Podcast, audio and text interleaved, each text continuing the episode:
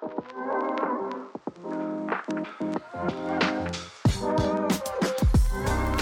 everyone, welcome back to the show. It's John Clark. I'm a licensed therapist, group practice owner, and a business coach at Private Practice Workshop.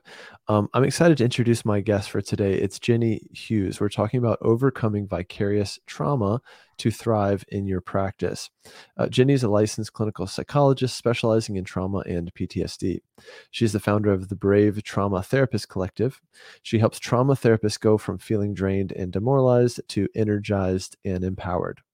Members of Brave work with Jenny to become more aware of how to identify and overcome vicarious trauma to help them thrive in their professional and personal lives. Um, Jenny, thanks for being here. What else should folks know about you in terms of who you are and how you got here? And then um, let's get into the topic. Yeah. Um, well, professionally, so I, um, like you said, I work with trauma. I've been working with trauma for really my whole career. I, re- I used to work with kids and families, like really itty bitty kids too.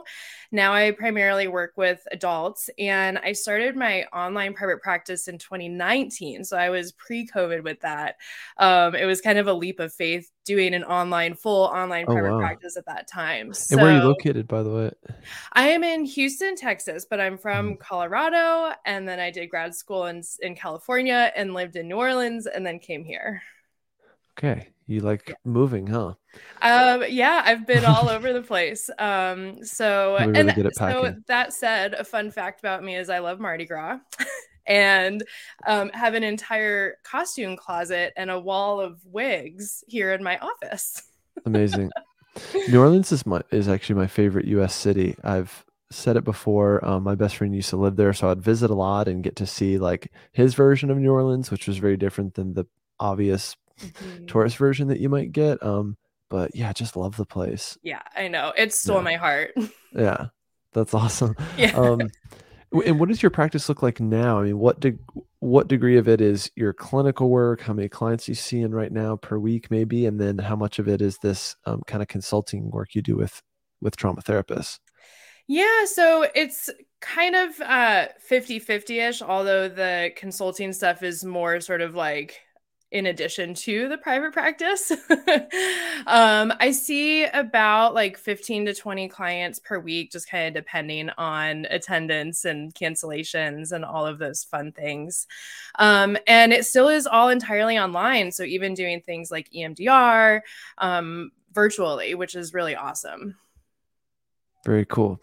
Yeah, it's changed the game forever. Um, some folks know I so I own a group practice here in San Francisco, and we're a, a trauma and EMDR practice. So this is quite uh, quite relevant to, to, us, and we have a hybrid model. You know, some folks in person. We have a few offices here in the city, and then some are virtual or or hybrid. Um, my daughter is going down for her nap and by that i mean not going down. I don't know if you guys can hear her nope. my dog was barking when you were doing okay. the intro so i muted it but oh boy. It she is screaming bloody murder it's just not her day for that so i'm sorry if anyone can hear it in the How podcast. old is she? she's two and a half um i have a two-year-old okay. yeah. Yeah. It's it's a wild time um, but right now it's not my problem. No, um so let's just get into the topic. So, um, and, and, for folks here live, please ask your questions um, here for Jenny in the chat, and we'll bring them up one by one, uh, or just as they feel relevant. Um, but when we're talking about overcoming vicarious trauma um, to, to thrive in your practice and how it affects your private practice, what, what should we know? So, the biggest thing that I want people to be aware of is the sneaky ways that vicarious trauma will start to affect us um, when it comes to our practice, that can start to show up in terms of like avoiding answering emails and voicemails. Um, also in in subtle ways like trying to avoid certain kinds of clients or um, just being transparent myself, those kind of days when you're like, oh, I really hope there's a bunch of cancellations or even no yeah. shows, right?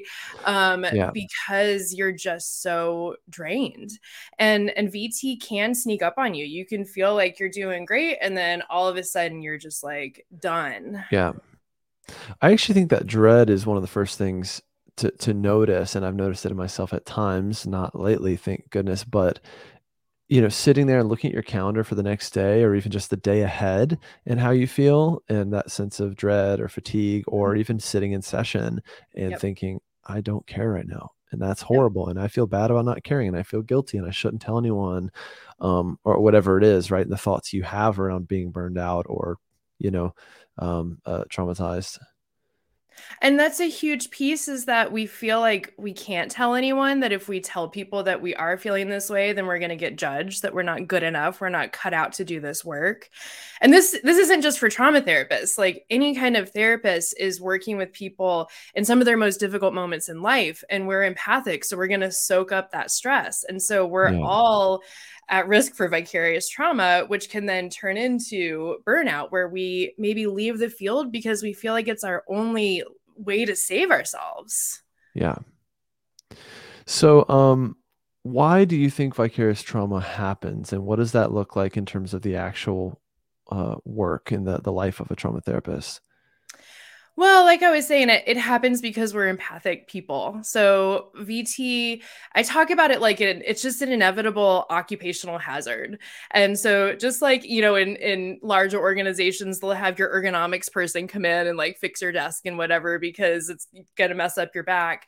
Well, we're all at risk of VT because it is inevitable. Um, because of the empathy piece, because we are able to put ourselves in other people's shoes.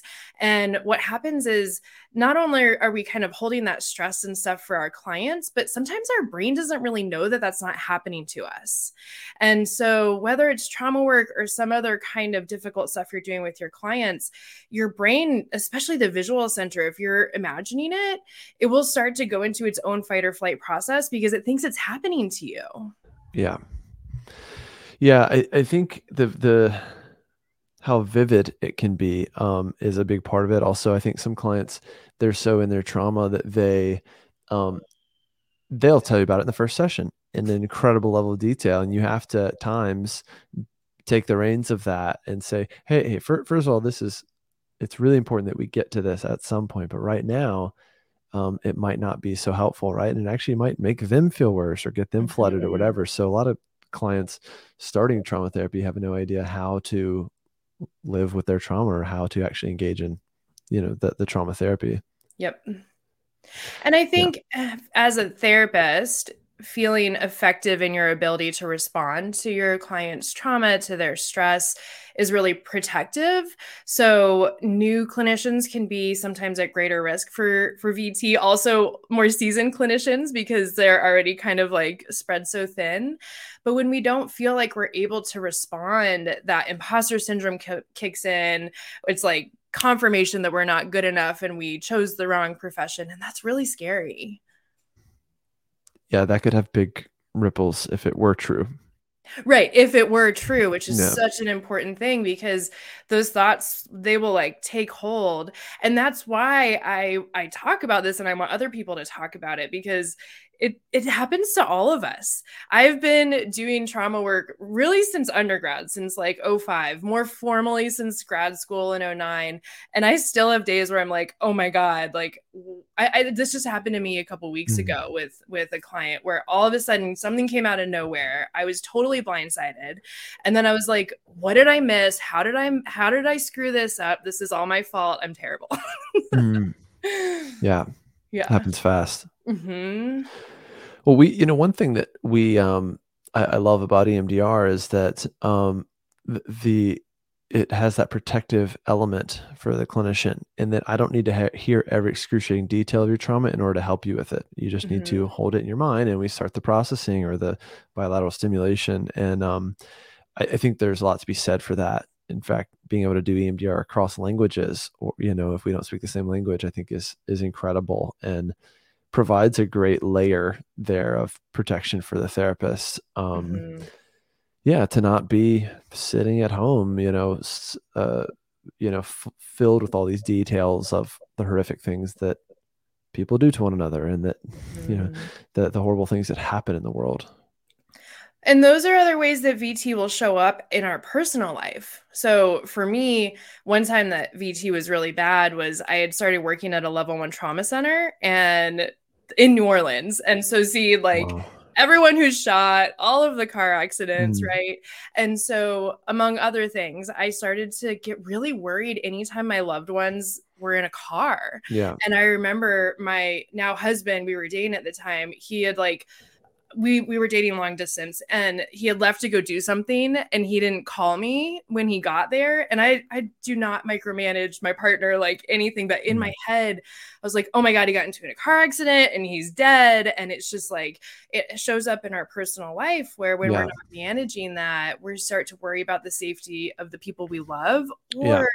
we can get so jaded that we're like well your problems aren't bad enough like Yeah. you really do you know what I listen to all day? Like, why are you worried about this milk spilling? Yeah, because you you, you hear you work you work with cases that are so extreme and so literally like life ending or altering or whatever, and everything else feels dull, you know, Yeah, compared to that. Um, I, I'm pretty fascinated as to why why trauma happens in the first place. And um, a little personal anecdote: I um I was an EMT for years, and um, out of the the the hundreds and hundreds of calls that I went on, um, there was only one that not only one, but there was one in particular that really stuck with me and it kind of messed me up. Um, I'll try not to get too much into it and flood myself here and traumatize the audience, but something I took away from it was um, two two components with trauma. There's a sudden, unexpected overwhelm, and there's an under being under resourced. So what happened was I went on a call and it was just me on the call uh, and a driver who was not a medical person. And the call ended up being way more than we thought, way more than the dispatcher said. Mhm. Um, so I was way in over my head and um, it was so gruesome that no one would help me. oh my god. Um, and people were refusing to come in the house or like even the police officers that were there on the scene would not come in the house. And so that, that one, you know, disturbed me way more than others that would seem like obviously disturbing or more gruesome or whatever. And Mhm. it just helped me think about that piece too, or not to make this all about me, but bring it back to clinicians as to when you're sitting there in session and you're overwhelmed and under resourced as to how do I help someone. And I felt that way for years until I had EMDR as Mhm. something in my my toolbox, right? And I used it the first weekend after train I got trained in it. It was like, okay, I have a tool to actually treat the trauma yeah. to treat the memories to treat their brain and and it just helped give me that protective layer but my own you know experience there as an EMT was just so informative as to like how trauma happens and how it Mhm. explains like out of a thousand calls why this one was you know the, the most troublesome so what are your thoughts Right. about that Well, and uh, in terms of the resourcing, so you were like totally left all alone. No one would even help you when you're asking for help. And so when we think about that for for therapists, we got to figure out what are our external resources too. So not Mhm. not just the training. We've talked about how important that is, but in our own colleagues because I mean, just as a, therapist in general, not everyone signs up for that work. Not even all therapists sign up Yeah. to do trauma work. And so I think it's important to know who are the people in our corner that we can talk to about this, that they're not going to be like balk and be like, oh, I don't want to hear about that case, or I don't Right. want to hear about what it was like to work with that person, so that we know that we have our, you know, crew of resources there to be able to talk about this stuff when it's so sensitive, when obviously there's confidentiality, but also it's such a unique an intense experience and intense experiences deserve to be shared and narrated in in Mhm. safe and supported places and ways Yeah. The isolation is another big piece of it too. And um, I did some research on, you know, EMS and first responder culture, and the number one coping mechanism is basically deflecting and using humor, you know, Mhm. minimizing it through humor, uh, this kind of toxic, uh, you know, um, culture around just like being Yeah. tough and like making sadistic jokes about it. And uh, that was pretty true. And so it meant like, even just functionally, calls are back to back and you didn't have time to talk about it um, and process what you went through. And then it catches up to you. Um, Yeah. And then we see that in therapy too. We have back to back clients all day, Yeah. especially when you don't, when you're not able to have control over it through your own business. yeah. Um, you have back to back clients all day. Maybe you like pass your colleague as you're walking each other's clients to yeah. and from session. Meetings are terrible. They're yeah. not safe. They're not a place where we can talk about stuff. Yeah. And we're kind of all alone, even when we're surrounded by others.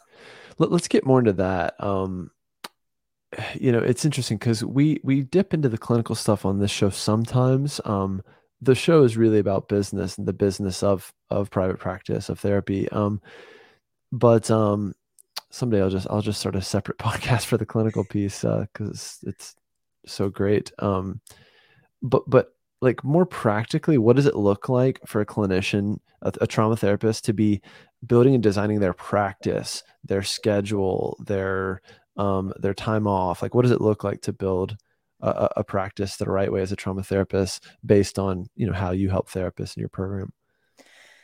So the first thing, and I know that you talk about this, is um, being aware of all the ways that the imposter syndrome is going to come in and say like i can't charge what i'm worth. I can't build a schedule that's going to support my life. I can't take time off. Because yes you can.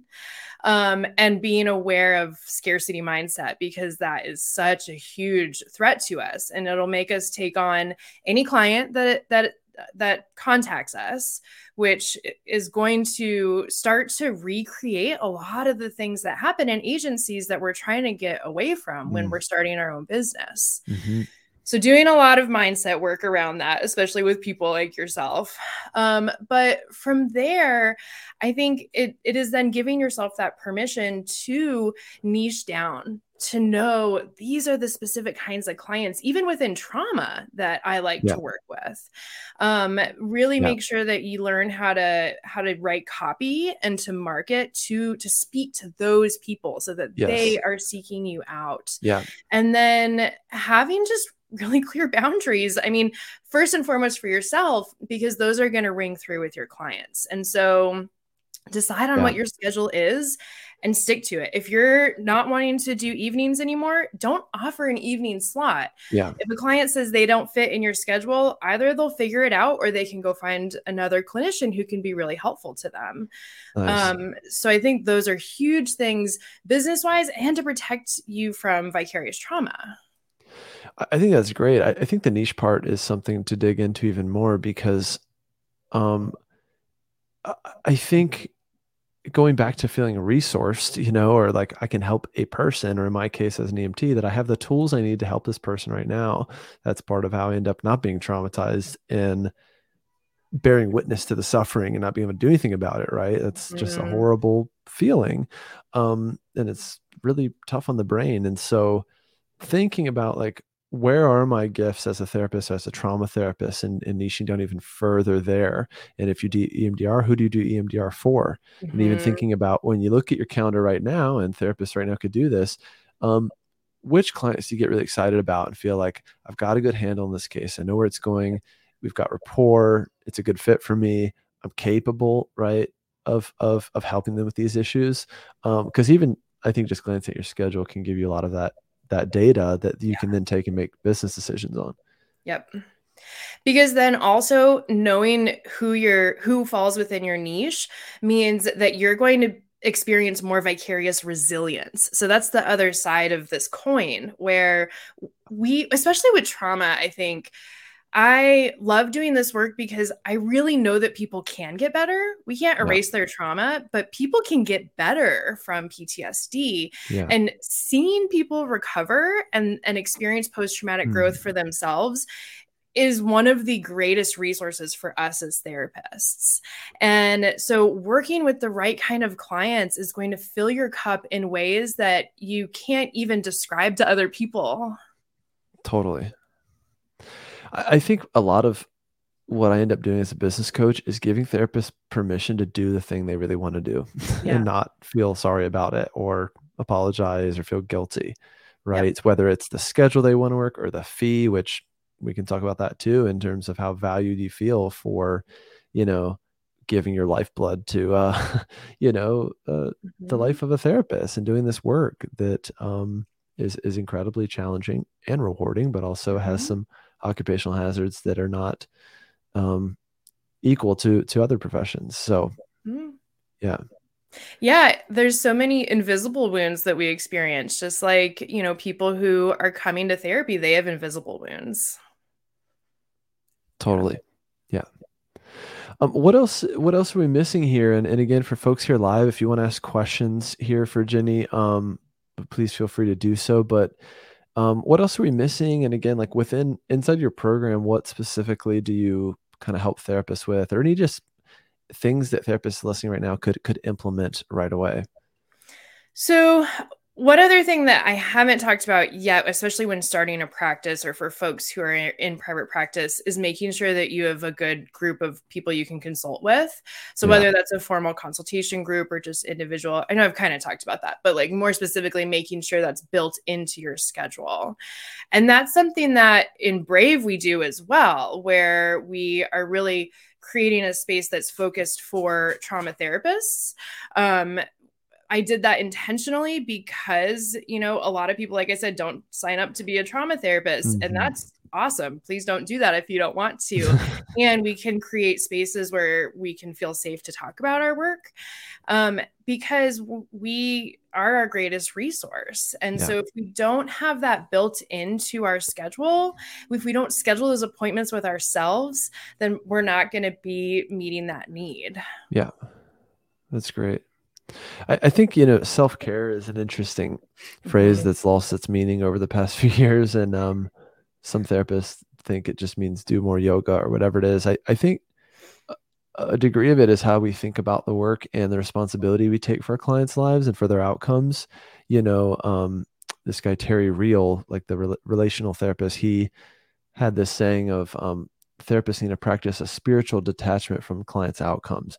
And it's not to say we don't care or not yeah. invested in their outcome and them doing getting better with some of our help, but we're just one part of it. But he does a lot of couples work and going into couples work. And if you have a real attachment to them, like staying together or not, or whatever, mm-hmm. then you're going to take that home and either feel like a really good therapist or a really horrible therapist. Right. And that has a lot to do with our burnout and how we, our longevity in this career and stuff like that. So I think I don't know, there's a spiritual piece there too of just it's already a great gift to just bear witness to someone suffering in their trauma and we help them as much as we can with what we can do in private practice. Mm-hmm. Being a trauma therapist in private practice has so many limitations in itself, right? And knowing when a client needs more help and needs to go to a more intensive program or the hospital or mm-hmm. whatever it is too, I think is part of the self-care piece is is knowing um, what, what our limits are, right? And being at peace with that letting it be enough, you know, at the end of the day, that I did as much as I could with what I have, you know, for this client. And still, they might, you know, end up feeling worse or get flooded or relapse or what, whatever, right? Mm-hmm. Yeah, I think that's so wise. And one thing I find myself saying to clients is one of the benefits of them talking to me about stuff is I don't have a horse in the race of their life. I don't really care. Right. Like their outcomes don't really affect me, but they do internally like we we're humans yeah. and we care about how our clients do and we do yeah. feel like that is a reflection on ourselves and having that reminder of that that spiritual detachment i think is really powerful yeah so and i too it's funny i actually have a challenge coming up about self-care but i hate the term self-care and i'm like been trying to crowdsource source this so maybe your audience can help me like what else can we call it because yeah when you right. say self-care even me i'm like oh like that's so i hate it um so let's come up with a new term totally. Yeah, I'll have to brainstorm that a little bit, but it's um it's just an ongoing part of the work. I just think mm-hmm. a lot of it mm-hmm. internal. Certainly things like um going and doing the yoga and getting sleep or whatever. Those are the kind of right. obvious things that sometimes are just not enough, right? In terms of how we internalize the work and our effectiveness and even our value, right? Or even going back to like fees, for instance. Um, I think that has a an effect on you know, burnout, longevity, in mm-hmm. this. Um, yeah, everything. It's a, um, yeah. I think we also don't give ourselves credit for things that really are self care. Like, I woke up and brushed my teeth today, and like, you know, I ate lunch, or I didn't eat lunch in front of my computer. Like, those are all acts of self care yeah. that that don't fall into that pretty category of like chocolate and bubble baths. Yeah. And yet, they those are the foundational pieces of self care that actually get us going every day. Yeah, absolutely.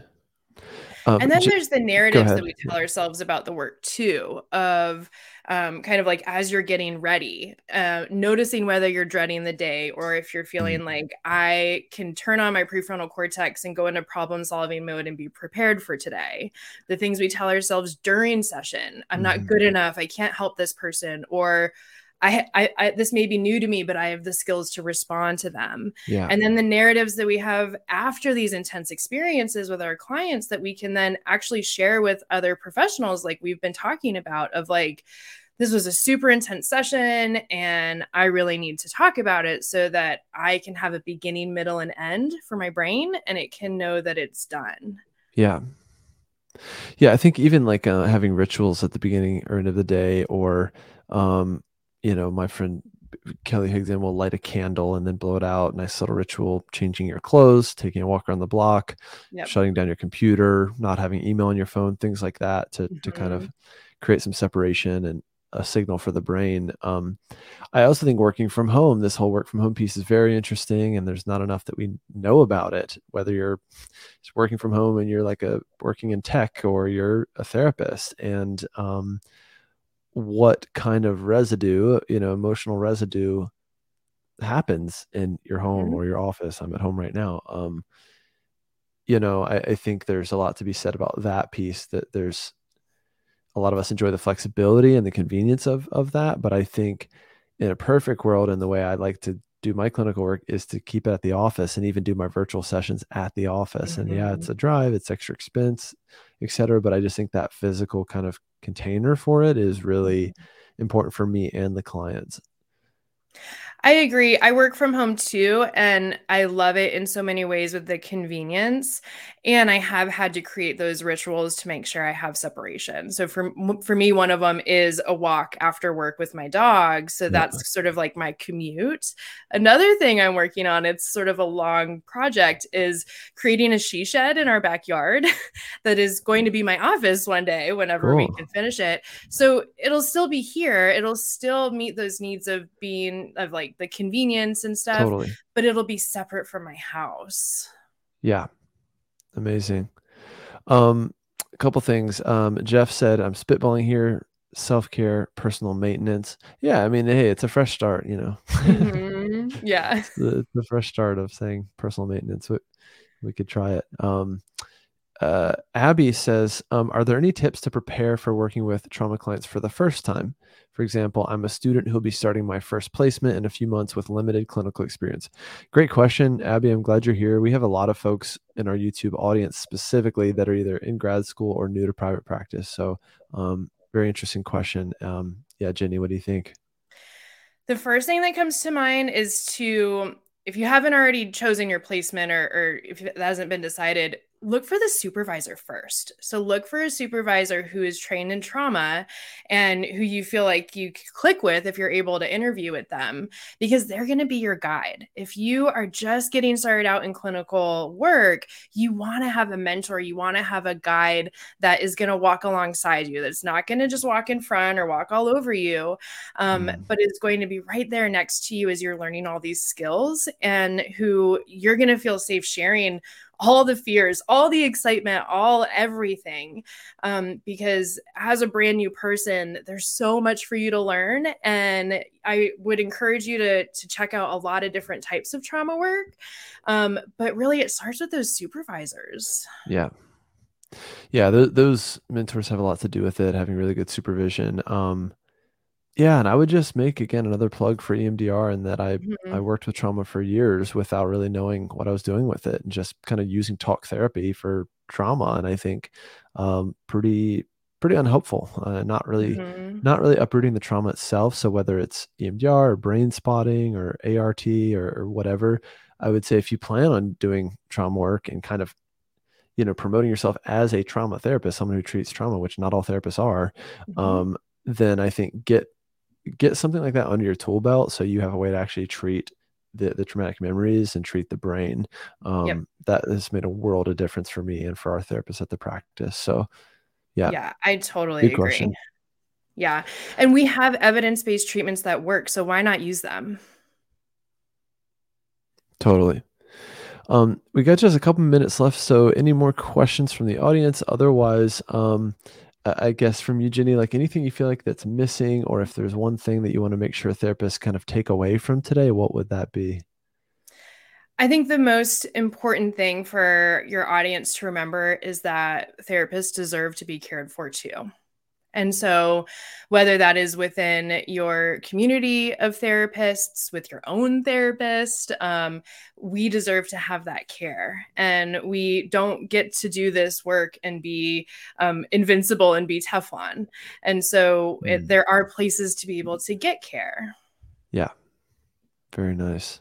Yeah. Um, yeah. And I think, again, just making those business decisions to support the type of work you do and have boundaries and charge what you're worth and um, have a schedule that has clean lines on it and, mm-hmm. and, clear mm-hmm. boundaries i think has has a lot to do with it um, and if you don't yeah. believe that you're worth being cared for then you're not going to be doing those things for your business totally uh, yeah and our own therapy has a lot to do with that too in terms of looking at our issues of worth or why we why we're therapists in the first place or therapists who seem to like to be you know traumatized or whatever in that kind of position. Well, me search is a big reason why a lot of us, myself included, go into psychology. That's yeah. what brought me to it, you know, years ago when I was 18. yeah.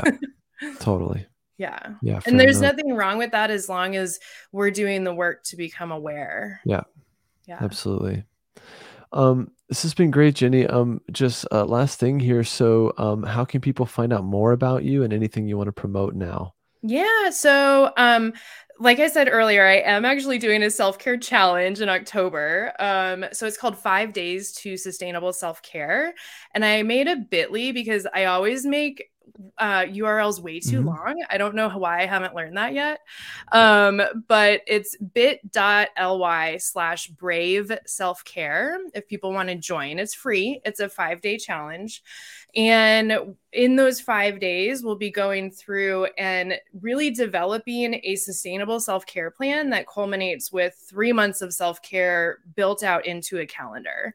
Wow. Um, and then um, from there, you know, depending on kind of what people are wanting in addition, I also have the Brave Trauma Therapist Collective, which is an online membership where we are able to, to give each other continued support um, above and beyond the different kinds of events that I do throughout the year. And so people cool. when when people join the challenge, they'll learn a lot more about the collective at that time. Awesome. Yeah. Cool. Jenny, thanks again for being here. A lot of fun and um, very interesting stuff. Um, couple things coming up on our end next week. We have a guest. Um, his name is Randy Langendorfer. I'm sure I messed that up. Um, his topic, he's going to be talking about passive income from real estate for busy clinicians. So we are just spanning all sorts of topics here with very little overlap. But um, make sure to be here if you're if you're interested in that. Um, Although last week was all about trauma too. It was, yeah. Hey, thanks for thanks for noticing that. Um, and uh, oh, we have an additional interview coming up on Tuesday. 3 p.m. Pacific with Justin Cromer. He's a, a market digital marketing and SEO guy. He's really brilliant, I think. Um, and he's been here before. So two shows next week, actually. Tuesday, 3 p.m. Uh, Pacific with Justin, and then Thursday at this time, 1 p.m. Pacific with um, with uh, good old Randy. So um, yeah, that's it for now. Um, if you're interested in working with me, um, I have just a couple slots open right now for individual coaching. Um, it's privatepracticeworkshop.com. Click on work with me, then you can book a um, a preliminary uh, 30 minute session with me to see to see what it's like, and uh, and we go from there. So, um, thanks again for for being here, and thanks to Jenny, and um, we'll see you folks next week. Thank you so thanks much. Again. Cheers. Bye. Bye.